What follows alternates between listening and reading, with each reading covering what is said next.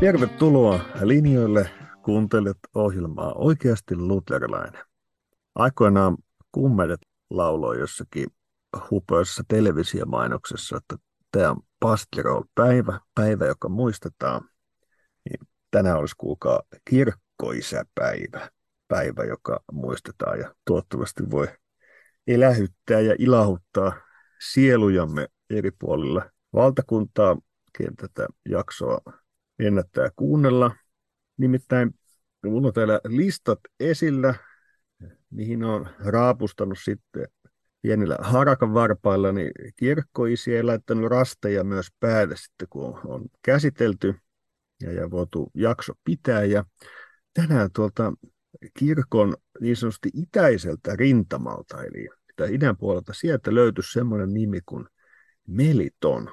Ja tänään yritettäisiin vähän yhdessä ottaa selvää, että kuka kumma mahtaisi olla kyseessä. Ja tämän piispa Melitonin elämää ja ajattelua tekstejä on kanssani tutkimassa tänään Seurakuntaliiton pastori Esa Ylivainio. Tervetuloa mukaan.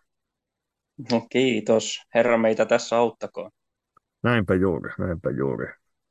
Ja tota, Melitonista sanotaan, että nimi on, on sillä tuttu ja tässä jotakin kerroin, mutta suunnilleen kaiken kerroinkin jo, mitä Melitonista tiedän. No ei nyt vähän liiottele, kyllä muutaman lauseen saisin vielä esseeseen, mutta Meliton tunnetaan erityisesti pääsiäissaarna on semmoinen, mitä ainakin teologit on varmaan innokkaasti lueskelleet, tai en mä tiedä, voiko tätä yleistää näin, mutta että sanotaan, että, että kohtuullisen monesta teologin kirjahyllystä se, se löytyy, mutta muuten sit varmaan Meliton ei ole niin tuttu henkilö. Että pitäisikö me alkuun lähteä taas katsoa, että pitäisi kummaa me hänestä tiedetään, mikä henkilö oli kyseessä ja miksi hän saattaisi olla kiinnostava näin taas kirkkoisen päivän kunniaksi. Kyllä, tässä on, olemme hyvin epäkiitollisen tehtävän edessä siltä osin, että Meliton oli hyvin tunnettu omana aikanaan ja tuossa noiden vanhojen kirkkoisien aikana hän oli niin sanotusti legenda jo eläessään, mutta mutta mitään oikeastaan hänen elämästä ja vaiheistaan ei ole säilynyt meille. Että ei tiedetä milloin hän syntyi, 100-luvun alussa joka tapauksessa, ja hän kuoli noin vuonna 180. Tiedetään, että hän on ollut piispana Lyydian Sardeessa, ja Lyydian Sardes hän on nykyinen Turkin Sart. Ja, ja häntä pidettiin jo varhaiskirkon aikana yhtenä suurimmista ja vaikutusvaltaisista piispoista aikanansa, parhaimmista saarnaajista ja arvostetuimmista apologeetoista.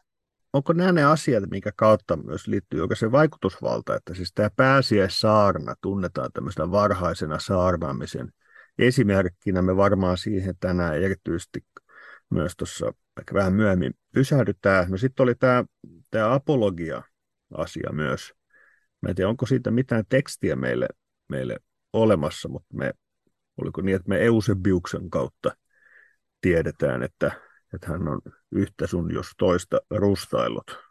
Joo, Eusebiuksen kautta ainakin tiedetään hänen kirja, kirjoituskokoelmansa, niin kuin, ainakin niin kuin otsikot, otsikot löytyy. Ja kyllä tämä apologia, minkä hän on kirjoittanut Markus Aureliukselle, niin tota, kyllä se on ihan ainakin fragmentteina olemassa, jos ei kokonaan. Mutta siitäkin voidaan pätkä, pätkä katsoa, jos, jos sinne asti keretään. Niin apologiasta löytyy pätkiä. Joo. Joo, joo. No tässä se tulee tietysti nolosti taas kaikille esi, että kuulkaa taas kerrosuolta tekstit lukematta. Mutta mitä me, tästä tuli esiin, että me ei edes tiedetä, siis milloin on syntynyt ja kuollut, mutta oliko niin, että joitakin näitä tekstejä pystytään ajoittaa? Et mä muistin, että 160-luvulle esimerkiksi laitetaan joitakin näistä kirjoituksista. Joo, meillä on, on tietoa, että esimerkiksi just kenelle keisarille hän on kirjoittanut, niin sen, sen perusteella ja sitten tietysti kuolin, kuolinvuodet, että kun hän on kuollut marttyyrikuoleman, niin, niin siitäkin on silloin about, silloin, ei tietysti ihan vuoden tarkkaa, mutta, mutta voidaan aika lailla varmasti sanoa, että noin siellä vuonna 180 hän on sitten paikallisessa vainossa kuollut marttyyrinä. Siitä ei tiedetä oikeastaan, siitä ei ole mitään marttyyrikertomusta olemassa, mutta ilmeisesti hän kuoli juuri niissä vainoissa, jotka hän toivoi kovasti lopettavansa sillä apologia-teoksellaan, että hän, hän hyvin tunteikkaasti vetoaa tähän, tähän keisariin ja, ja, ja keisari olikin siis tämä Markus Aurelius suosiollista, niin kuin, suosiollista politiikkaa kannustava, mutta sitten ne paikalliset prokonsulit oli tällaisia kristittyjä kohtaan vihamielisiä ja järjesti tällaisia vähän niin kuin epävirallisia vainoja. Niissä sitten Meliton perimätön mukaan kuoli. Joo. Mulla on joku käsitys historian kirjan kaukaisuudesta jäänyt, että Markus Aureliuksenkaan, sanotaanko tämmöinen kuin track record, ei tässä suhteessa ole niin kuin ihan kauhean kaunis. Että vaikka aina ei olisi ollut pahin mahdollinen tyyppi, tulee tulee tästä mieleen, mutta se taitaa olla toisen hetken ja toisen jakson paikka, vai onko, mi, miten osaatko kuvata, haluatko kuvata Markus Aureliuksen matkaa teeman äärelle?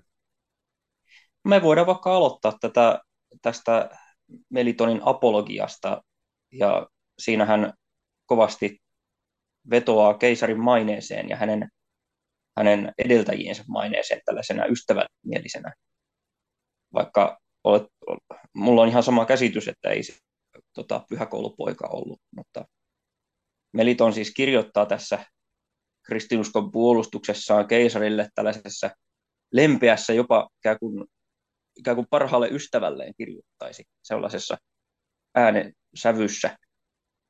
Ja hän pyytää tätä keisari Aureliusta puuttumaan asiaan heidän hyväkseen tällaisia epäoikeudenmukaisia prokonsuleja heidän käytäntöjään vastaan.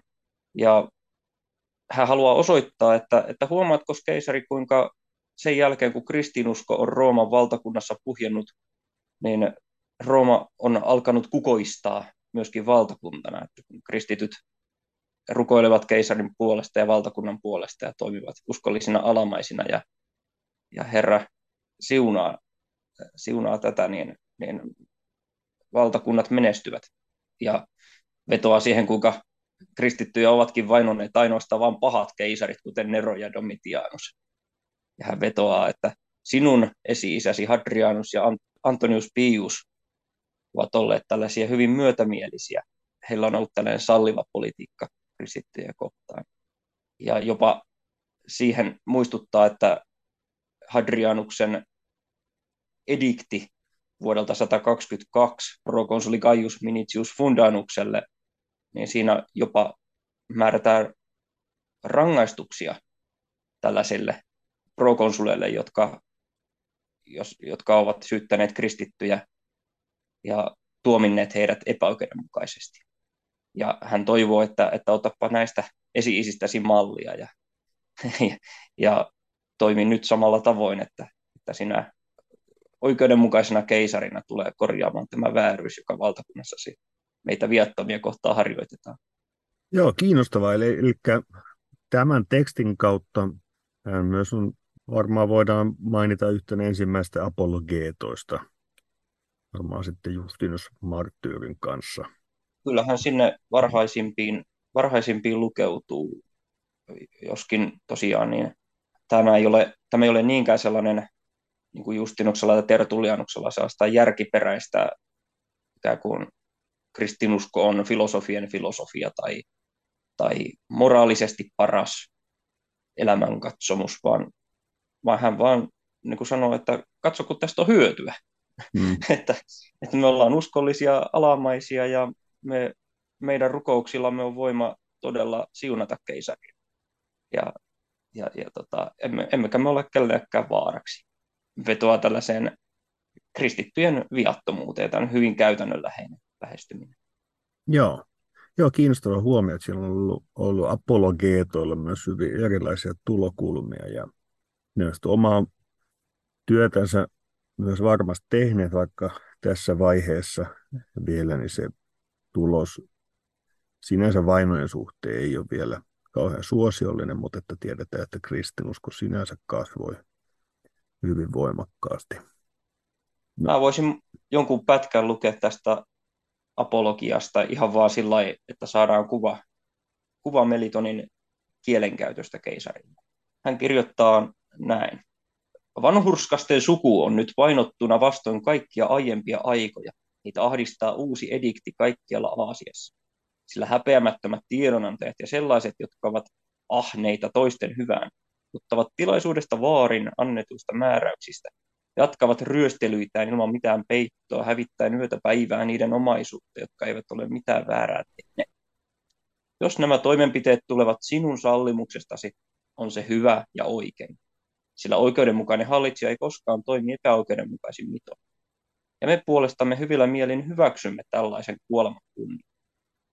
Tämän pyynnön me vain sinulle esitämme, että ensin tutkisit kaikkien näiden hätää kärsivien syytettyjen toimet, ja sitten tekisit oikeudenmukaisen päätöksen siitä, että ansaitsevatko he kuoleman ja rangaistuksen, vaiko elää turvassa ja hiljaisuudessa. Vaan jos päinvastoin tähän ratkaisuun päädytään ja tällaiseen uudenlaiseen käskyyn, joka olisi ennen kuulumaton toteuttaa jopa barbarisille vihamiehille. Älä itsestäsi toimi, sillä sitä ennemmin vetoamme sinun, että me jäisi tällaisen joukon armoille. Sitten hän myöhemmin jatkaa. Lisäksi on sitäkin vahvempi todistus siitä, että se hyvä, jota me harjoitamme järjestyksellämme, tuli samaan aikaan, kuin perustettiin tämä näin hyvälaatuinen imperiumi. Se todistus on tämä, että aina Augustuksen hallinta-ajoista asti mitään vastaavaa ei ole tapahtunut, vaan päinvastoin kaikki on tapahtunut imperiumin kunnian ja maineen hyväksi, kaikkien hartaiden toiveiden mukaisesti. Nero ja Domitianus yksin kaikista keisareista eräiden väärentelijöiden vuoksi ovat viitsineet tuoda esiin mitään syytöstä meidän oppiamme vastaan. He ovat myös lähdesyyt siihen, mitä on tapahtunut, että valehtelevat panettelijat ovat tehneet mielettömyyksiä meitä kohtaan kuulen niitä juoruja, jotka ovat virranneet meidän aikoihimme asti. Mutta sen suunnan, johon he tietämättömyyksissään suuntaavat, ovat sivuuttaneet sinun hurskaat edeltäjäsi, jotka usein ja monissa kohdin kumosivat niiden syytökset, jotka kehtäisivät astua jalallaan heidän eteensä.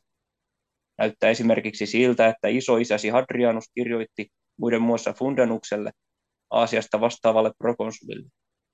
Sinun isäsi myös kun itse olit mukana hänen kanssaan imperiumin johdossa, kirjoitti kaupunkeihin, kieltäen niitä ryhtymästä mihinkään toimenpiteisiin meitä vastaan, muun muassa Larissan, Tessalonikan ja Atenan päälle, sekä lyhyesti sanottuna kaikille kreikkalaisille.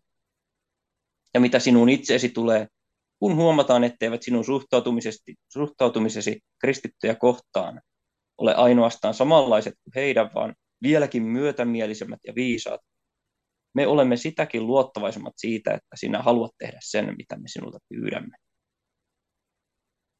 Eikä näin, näin hän hyvin tällain läheisesti ja jopa tunteisiin vetoavasti kyllä käyttää tätä retoriikkaansa puolustaessaan ihan vaan kristittyjen oikeutta olla kunnon, kunnon kansalaisia. Joo, tässä on hyvin kuvaa siitä tyylistä ja tavasta, millä hän sitten vallanpitäjää lähestyy. Nyt oli esillä nyt jo pääsiäissaarna, joka on säilynyt, ja sitten katkelmia tästä tekstistä. Mitä muuten voidaan tietää, että, että mitä hän on, hän on rustaillut? Ilmeisesti, ilmeisesti, jos jonkinlaista sieltä löytyy. Kyllä, hän on ihan, oli ahkera kirjoittaja sen lisäksi, että hänet tunnettiin peräti tällaisesta profeetan maineesta. Häntä saatte koko hänen elämänsä oli hengen vaikuttamaa ja, ja, ja häntä tultiin varhaiskirkon loistelijana saarnamiehenä kuuntelemaan. Ja, ja sen lisäksi hän todellakin kirjoitti teoksia. Eusebiuksen mukaan ainakin 20 kirjaa hän kirjoitti ja niiden otsikoista hän mainitsee juuri tämä kristinuskon puolustus kristillisestä elämästä ja profeetoista, kirkosta, Herran päivästä, mikä saattaa olla joko niin kuin Jumalan palvelukseen liittyvä tai ylösnousemukseen liittyvä tai Kristuksen paluuseen liittyvä. Ja sitten tämä Peri Pashka, eli pääsiäisestä. Muut teokset käsittelivät muun muassa luomista, Kristusta, todennäköisesti Kristuksen kahta luontoa, uskoa, kastetta, sielua, paholaista ja ilmestyskirjaa. Eusebius mainitsee myös, että Meliton kirjoitti kirjeitä Onesimus-nimiselle piispalle, joka tiedusteli Melitonilta vanhasta testamentista ja sen tulkinnasta.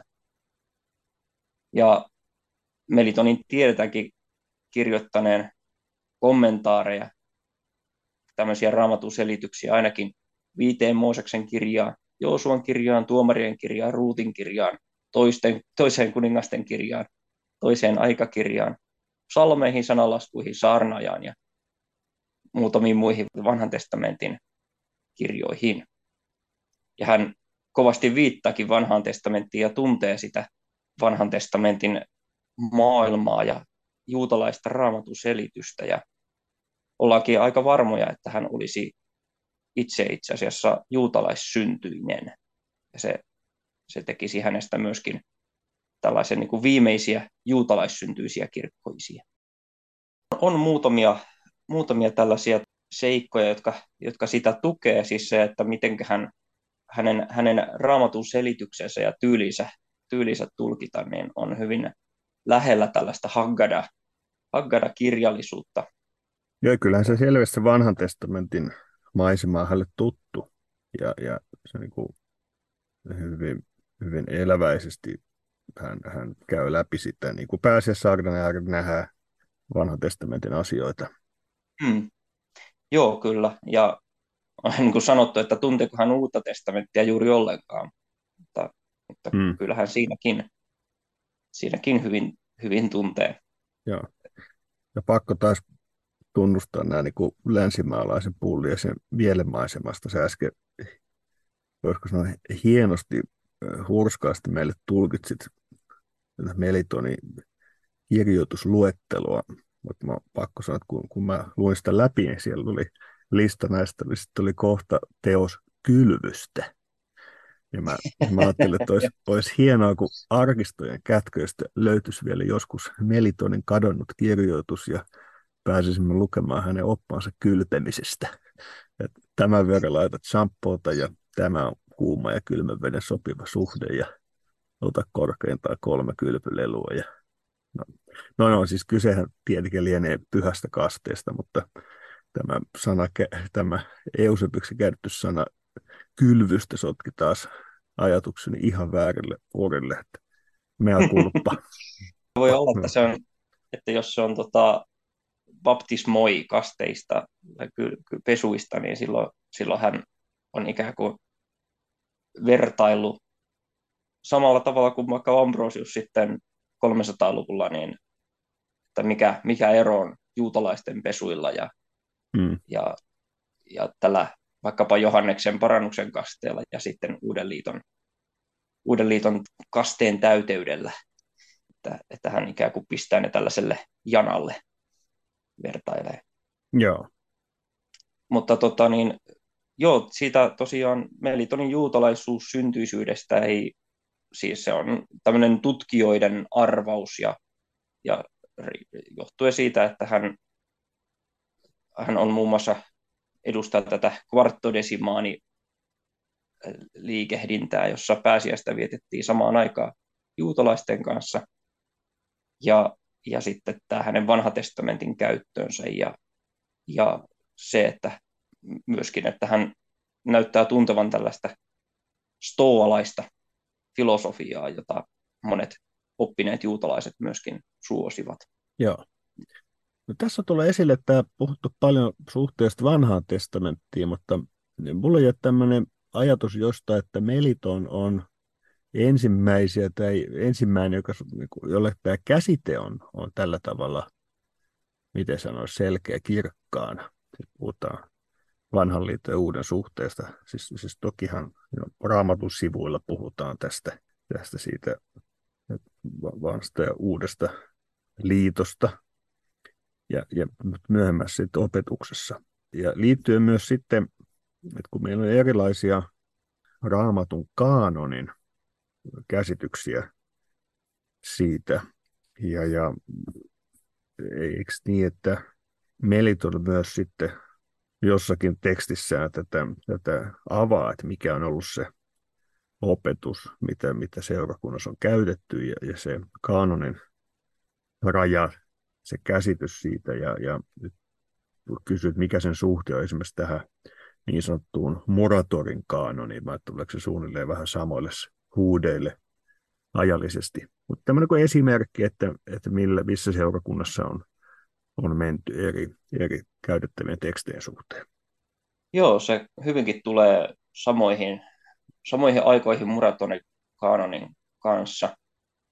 Ja Eusebius mainitsee, että Meliton onkin ollut nimenomaan tällainen, hän on, hän on tunnettu kirkon perinteessä tällaisena vanhan testamentin kaanonin juurruttajana sen ajatuksen kehittäjänä, että, että kristityille on tärkeää ottaa koko Jumalan sana, että vanha, vanha testamentti on, on, on todella heidänkin pyhä, pyhä kirjansa Jumalan sanaa meille. Ja, ja että Meliton itse asiassa ensimmäisenä antoi kristillisen listan vanhan testamentin kaanonin kirjoista. Ilmeisesti vierailtua noin vuonna 170 Palestiinassa ja Kesarea Maritiman kirjastossa, se Välimeren kesäreän kirjastossa. Ja hän ensimmäisenä käytti ja ilmeisesti niin kuin lanseerasi tämän termin vanha testamentti. Ja tähän kaanoniin hän ei ole ottanut mukaan Esterin kirjaa eikä vanhan testamentin apokryfejä tai sellaisia, mitä me nykyään tunnetaan vanhan testamentin apokryfeinä. Mutta tota, muuten se on, on ollut sama kuin mitä meidänkin raamatuissa löytyy vanha testamentti ei Melitonille ollut tämmöinen niin kuin pelkästään ikään kuin pelkkä työkalu, vaan, vaan, vaan se oli ennuskuva, tällainen, tällainen esikuva, varjo, ja, jonka, jonka uusi testamentti tulee sitten täyttämään. Eli, eli, eli tavallaan sisältönsä puolesta täysin sama ja, ja syvä, sisäisen olemuksensa puolesta täysin sama kuin uusi testamenttikin, mutta, mutta Uusi testamentti on tämmöinen lupaus, joka on perustettu täydelliselle pappeudelle ja täydelliselle uhrille Kristuksen varaan. Joo. Eli tässä tulee useista kohdin tulee esiin, että hän on ollut selkeästi tärkeä vaikuttaja omana aikanaan erilaisissa kysymyksissä ja, ja myös teologian määrittelyssä ja, ja opetuksessa vaikka sitten paljon jääkin meille salaisuuden verhon taakse ja, ja sinne historia hämärää. Kyllä, ja ihan niin kuin, kyllä myöskin häntä on epäilty milloin mistäkin, että on, on tosiaan tulee pääsiäisestä kirjan myötä, niin on juutalaisvastaisuudesta, antisemitismistä häntä syytetty ja joku kristologinen harha tai kolminaisuusoppillinen harha. Häntä on patripassianistiksi myöskin epäilty ja, ja tuhatvuotisvaltakunnan edustajaksi. Mutta oikeastaan kun tarkemmin katsotaan, mitä hän sanoo, niin, niin en mä näe, näe näitä syytöksiä, niin että ne paikkansa pitä, pitäisivät. Esimerkiksi tämä millenialismi, tuhatvuotisoppi, niin Melitonin kanta on on pahimmillaankin epävarma tässä, tässä asiassa, että Hieronymus, joka tekee luetteloa niistä, että ketkä varhaisista kirkkoisista edustaa tätä tuhatvuotisoppia, niin, niin kun siellä mainitaan Tertullianusta ja Ireneusta ja Apollinaariusta ja Laktantiusta, niin Meliton ei ole siinä luettelossa mukana. Joo. Eikä, eikä hän mainitse Melitonia niin kuin kun, kun hän sitten eksplisiittisesti Melitonista kirjoittaa jotain, niin hän ei siinäkään yhteydessä mainitse mitään tästä tuhatvuotisopista, eikä no. Eusebiuskaan. Haluatko avata kuulijoille ja ihmiskunnalle, että mitä ihmettä mahtaa tarkoittaa patripassianismi? Joo, patripassianismi edustaa tällaista, tällaista niin sanottua modalistista harhaa, jossa... Sen jälkeen voit avata, mitä tarkoittaa modalistinen. Joo, mä oon vaan eka modalistisen harhan. Niin se tarkoittaa sitä, että, että jotkut ovat opettaneet, että Jumala eri aikakausina pistää erilaisen naamarin päälle. Että nämä jumaluuden persoonat, isä, poika ja pyhä henki, eivät ole todellisia persoonia, vaan, vaan ne ovat ainoastaan tällaisia titteleitä tai, tai naamareita, jotka Jumala omaksuu aina vuoron perään, että hän on vanhassa testamentissa isä ja uudessa testamentissa poika ja kirkon aikana pyhä henki.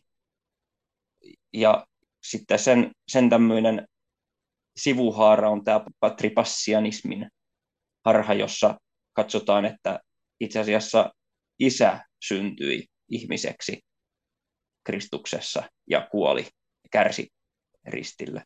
Eli puhutaan isä kärsi Kristuksessa. Patripassianismi se niin tulee siitä, siitä ajatuksesta. Ja tämä on tietysti harhaoppi. Se perustuu johonkin tähän Melitonin pääsiäisen salaisuuden lauseeseen, jossa, jossa sanotaan, että, että Kristus on, on isä. Kristuksesta isänä hän puhuu, mutta tässä oikeastaan kun katsotaan tarkasti, niin Melitonilla on vaan mielessään tämä Jesajan kirjan 9 ja 5, jossa puhutaan, että tuleva Kristus on iankaikkisuuden isä. Avi al, pater futuri seculi, että, että hän, on, hän ei ole isä Jumala, vaan hän on iankaikkisuuden isä ihmisille. Hän on, hän on se, joka tulee meille iankaikkisuuden antajaksi. No niin, hienoa. Nyt meille on kaikille selvää, mitä on patripassianismi. Ja nyt on tullut monta kertaa esiin viitattu tämä pääsiäissaarna ja ruvettu vähän kohteekin sieltä käymään tutkailemaan. Ehkä me nyt hypätään siihen. Niin, jos me katsotaan nyt ihan yleisesti yl- kokonaisuutena tätä pääsiäissaarnaa, niin miten sitten voisi henkilölle, joka ei ole sitä kolunut läpi, niin miten sitä voisi hänelle kuvata? Mitä siellä tapahtuu? Mis, mistä siinä tekstissä on kyse? Joo, se on, se on varhainen saarna, itse varmaan varhaisin saarna, mikä meille on säilynyt, ja edustaa tällaista itäistä retoriikkaa, joka perustuu tämmöisille vastakohdille – uusi, vanha, iankaikkinen, hetkellinen, katoavainen, katoamaton, valo, pimeys, kuolevainen, kuolematon, ennakkokuva, täyttymys, laki, armo, kuva, totuus. Siis tällaisia, tällaisia vastakohtia ja se on hyvin kaunista luettavaa. Ja se avaa, avaa ikkunan, ikkunan kyllä siihen, että kuinka tulisesti silloin osottiin saarnata. Toki voi olla, että, että Meliton on tässä ei, ei edusta ihan sitä tavallaan perussaarnaa, vaan että hän, hän oli vähän niin kuin potenssin kaksi tässä, tässä tota väkevyydessään myöskin. Joo, meillä on joitakin saarnoja tuolta aikakaudelta jäänyt talteen.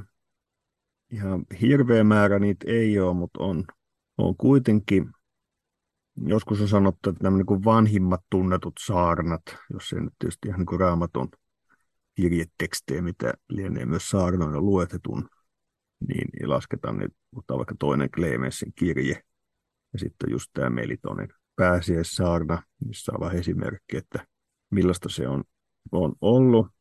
Ja minusta ihan hyvin kuvaat sitä otetta, mikä siinä on. Se on kielenä runollista, kaunista sillä tavalla, että se on myös juuri tämä vastakohti rakentuva, mutta jollain tavalla on niin kuin itse hankalaksi myös, että miten lähtee avaamaan sitä tämmöistä hyvinkin runollista kieltä, että siinä suhteessa se meidän nykyisesti totuttuun saarnaamiseen, tai mistä mä en tiedä, että miten kuulien pastori mahtaa saarnata, mutta, mutta se ei niin ihan, ihan ehkä tutuin semmoinen nuotti tai, tai niin kuin dynamiikka siinä, siinä saarnessa. Ja, ja mm. Siis, tämä, siis että sillä hän syntyi niin kuin poika, vietiin kuin karitsa, teurastettiin kuin lammas, haudattiin kuin ihminen, mutta nousi kuolleesta kuin Jumala. Ja, ja tämä on niin kuin ihan, jos tämä nyt laittaisi, mä en tiedä miten monta merkkiä tästä tulisi, mutta sanotaan, että on myös niin, että nykykuulija ei liene tottunut ihan näin pitkiin saarnoihin. että, siinä on niin hetki istuttu pääsien salaisuuden äärelle saarnaa kuunnelle. Ehkä mä toisen esimerkin. Kyllä. Että tämä on äänetön karitsa, tämä on murhattu karitsa. Tämä on syntynyt Marjasta, kauniista emälampaasta. Tämä on laumasta otettu, teuraaksi raahattu, ehtoolla uhrattu, yöllä haudattu. Puussa rikkomatta jäänyt, maaksi hajoamatta jäänyt, kuolleista noussut ja ihmisen haudan syvyydestä nostanut. On se kaunista. Mä, mä voisin lukea itse asiassa ihan tästä alusta, missä Meliton käsittelee ikään kuin johdannon ja sen, sen myötä tiiviisti koko tämän saarnan. Tulee hyvin, hyvin kaikki hänen ajatuksensa ja tyylinsä esille jo tässä pätkässä. Ymmärtäkää siis, oi rakastetut, näin on pääsiäisen mysteerio, uusi ja vanha, iankaikkinen ja hetkellinen, katoavainen ja katoamaton, kuolevainen ja kuolematon, vanha mitä tulee lakiin, uusi mitä tulee sanaan, hetkellinen esikuvana, iankaikkinen armoana, katoavainen lampaan teurastamisena, katoamaton Herran elämänä, kuolevainen maahan hautaamisena, kuolematon kuolleista nousemisena. Vanha on laki, uusi on sana, hetkellinen on esikuva, Iankaikkinen on armo. Katoavainen on lammas. Katoamaton on Herra, joka teurastettiin kuin karitsa, joka nousi kuin Jumala. Sillä niin kuin lammas hänet teuraaksi vietiin, mutta ei hän silti ollut lammas. Ja niin kuin äänetön karitsa, mutta ei hän silti ollut karitsa. Esikuva tosin toteutui, mutta siinä havaittiin totuus. Sillä karitsan tilalle tuli Jumala, ja lampaan tilalle tuli ihminen.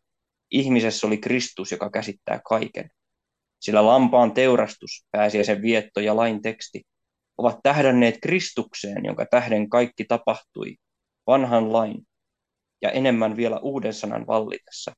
Sillä laki tuli sanaksi ja vanha uudeksi, ja lähtivät yhdessä Sionista ja Jerusalemista.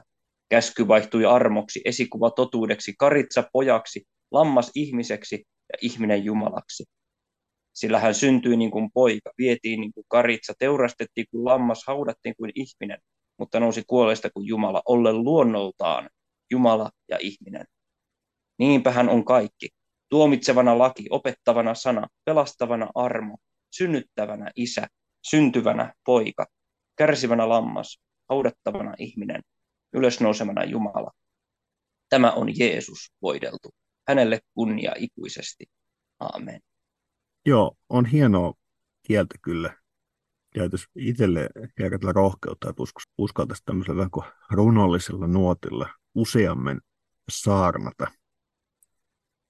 Nyt on riski, että tämä lähtee ihan lapasesta ja täysin fokuksesta ulos, mutta en malta olla sanomatta, kun tuossa tuli esiin tämä mysteerion ajatus, mitä, mitä mainitsit, että että on ollut inspiroitunut tästä kielestä ja on ollut mukana semmoisessa musiikkiprojektissa ja proge-bändissä nimeltä Hypostaasi. Ehkä tämmöinen kirkkoisa progeon osuvin tyylilajikuvaus.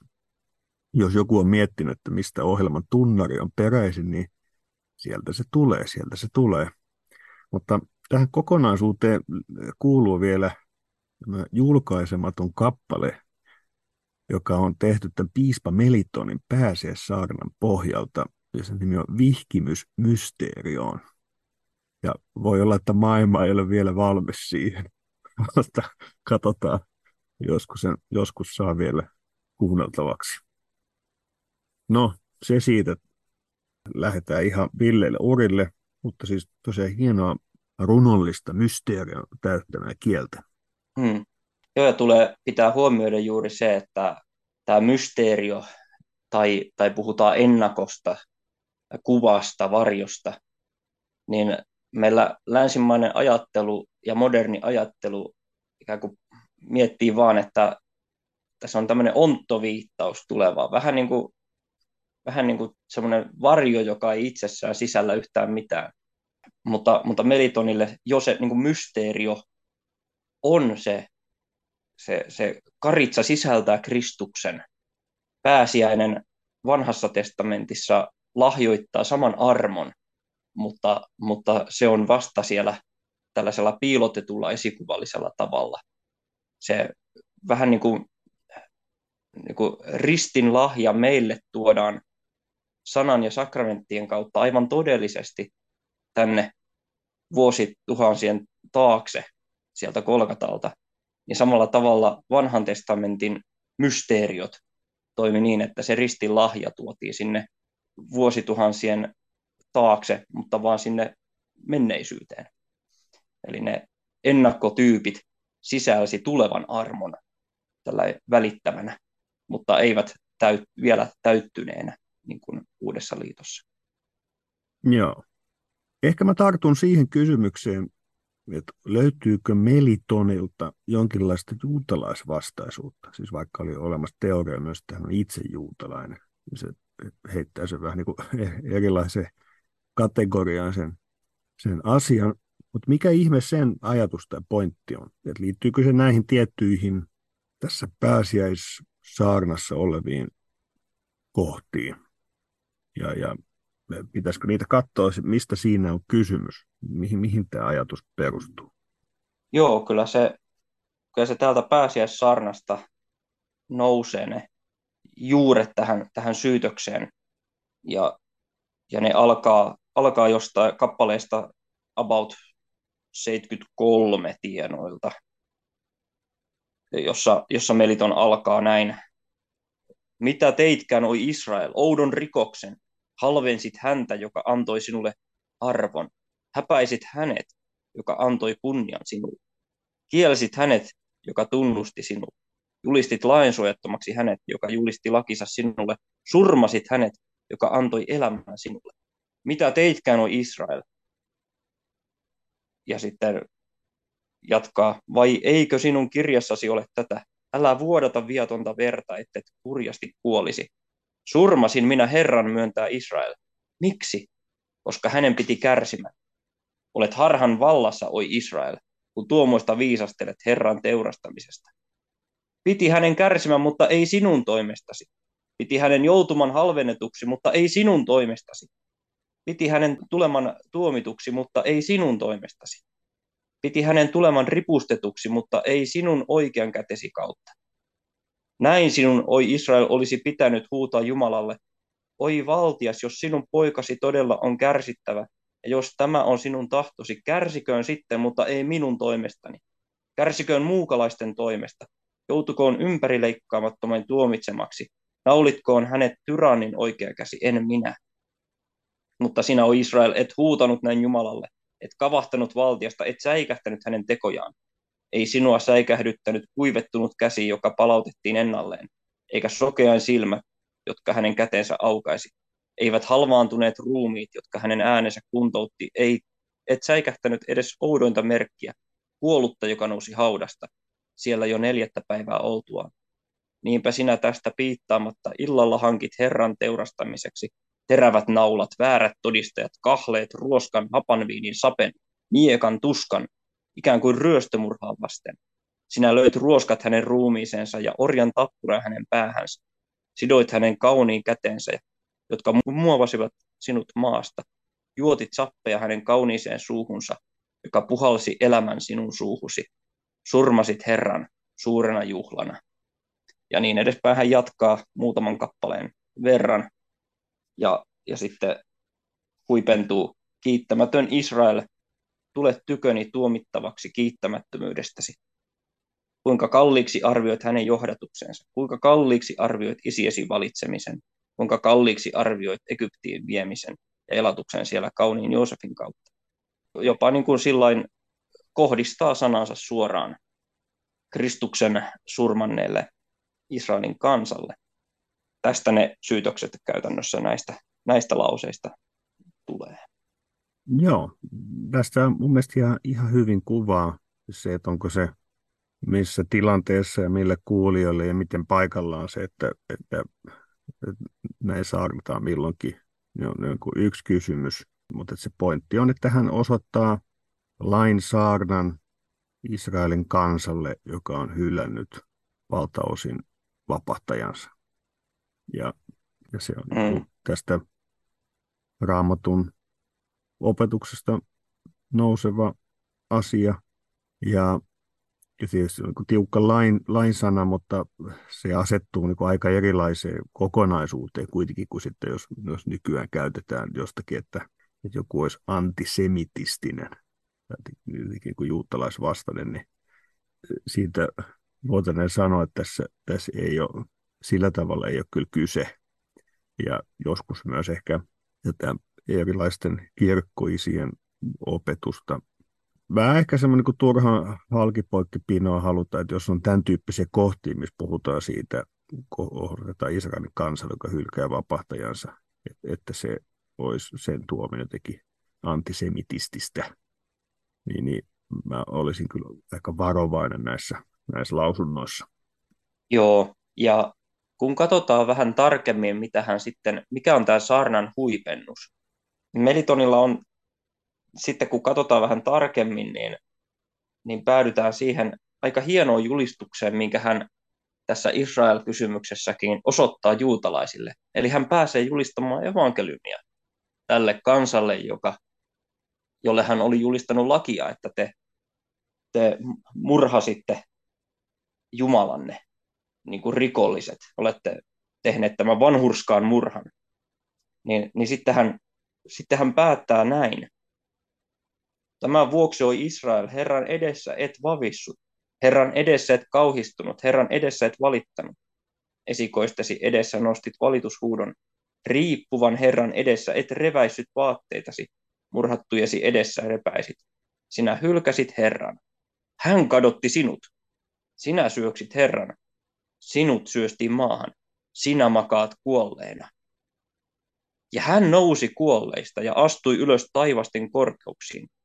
Herra puettuaan ylleen ihmisen, kärsittyään kärsivän tähden, tultuaan sidotuksi vangitun tähden, tuomituksi syyllisen tähden, haudatuksi haudatun tähden, nousi kuolleista ja huusi näin, kuka voi minun kanssani riidellä, asettukoon minua vastapäätä.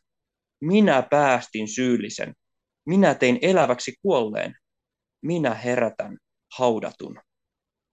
Toisin sanoen Meliton tässä julistaa kuolleelle, syylliselle, haudatulle Israelille, että kun Kristus nousi kuolleista, niin hän antoi teille murhaille anteeksi.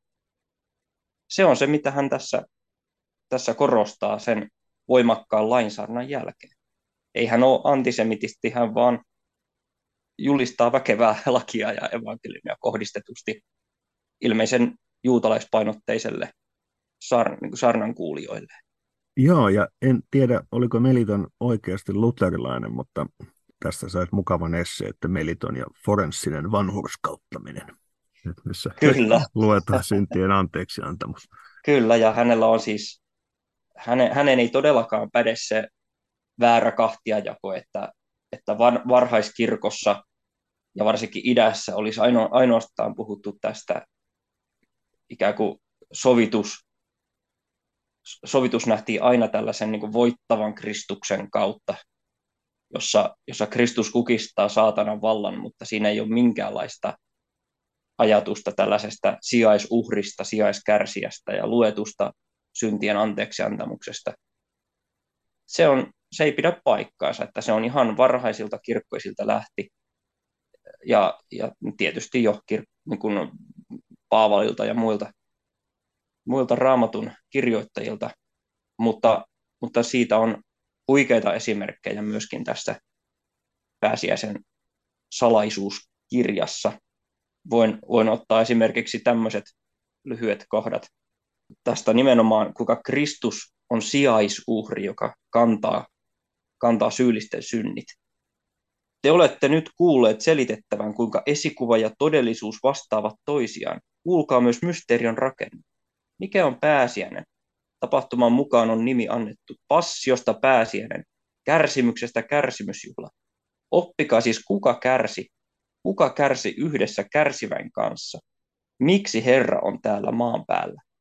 jotta hän pukeuduttuaan kärsivään tempaisi tämän taivasten korkeuksiin. Jumala luotuaan alussa sanansa kautta taivaan ja maan ja kaiken, mitä niissä on, muovasi maasta ihmisen, antoi kuvalle osuuden hengityksestään ja tämän sijoitti paratiisiin, idän Edeniin, elämään siellä onnellisena. Ja sitten kertoo, kuinka tapahtui lankeemus, ja sitten, sitten kertoo, kuinka Kristus tulee ja kärsii, kärsii syntisten ja kuolemaan tuomittujen tähden vanhurskas viattomien puolesta. Oli erinomainen huomio itäisiltä mailta.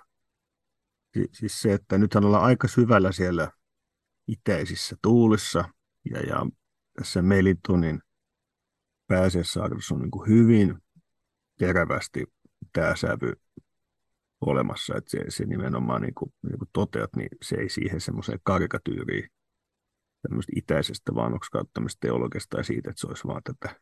Hmm. Miten sitä nyt siis sitten... voiko, niin, siis voiko muuten niin kuin tulkitakaan kuin tämmöisen sijaisuhrin kautta tätä, mitä hän kirjoittaa, että tämä, tämä saapui taivaasta maan päälle kärsivän tähden, puki tuon kärsivän ylleen neitsyön kohdussa ja tuli esiin ihmisenä. Hän otti kärsivän kärsimykset, kärsimään kykenevän ruumiinsa kannettaviksi ja hävitti lihan intohimo. Mutta hengellään, joka ei voinut kuolla, hän surmasi ihmisiä surmanneen kuolla. Tämä näet vietynä kuin karitsa ja teurastettuna kuin lammas, lunasti meidät maailmaa palvelemasta, niin kuin Egyptin maasta, ja päästi meidät perkeleen orjuudesta, niin kuin Faaran kädestä. Hän sinetöi meidän sielumme omalla hengellään ja ruumiimme jäsenet omalla verellä. Joo, tämä oli hieno huomio varhaista kirkosta. Tämän voimalla jaksaa taas monta päivää.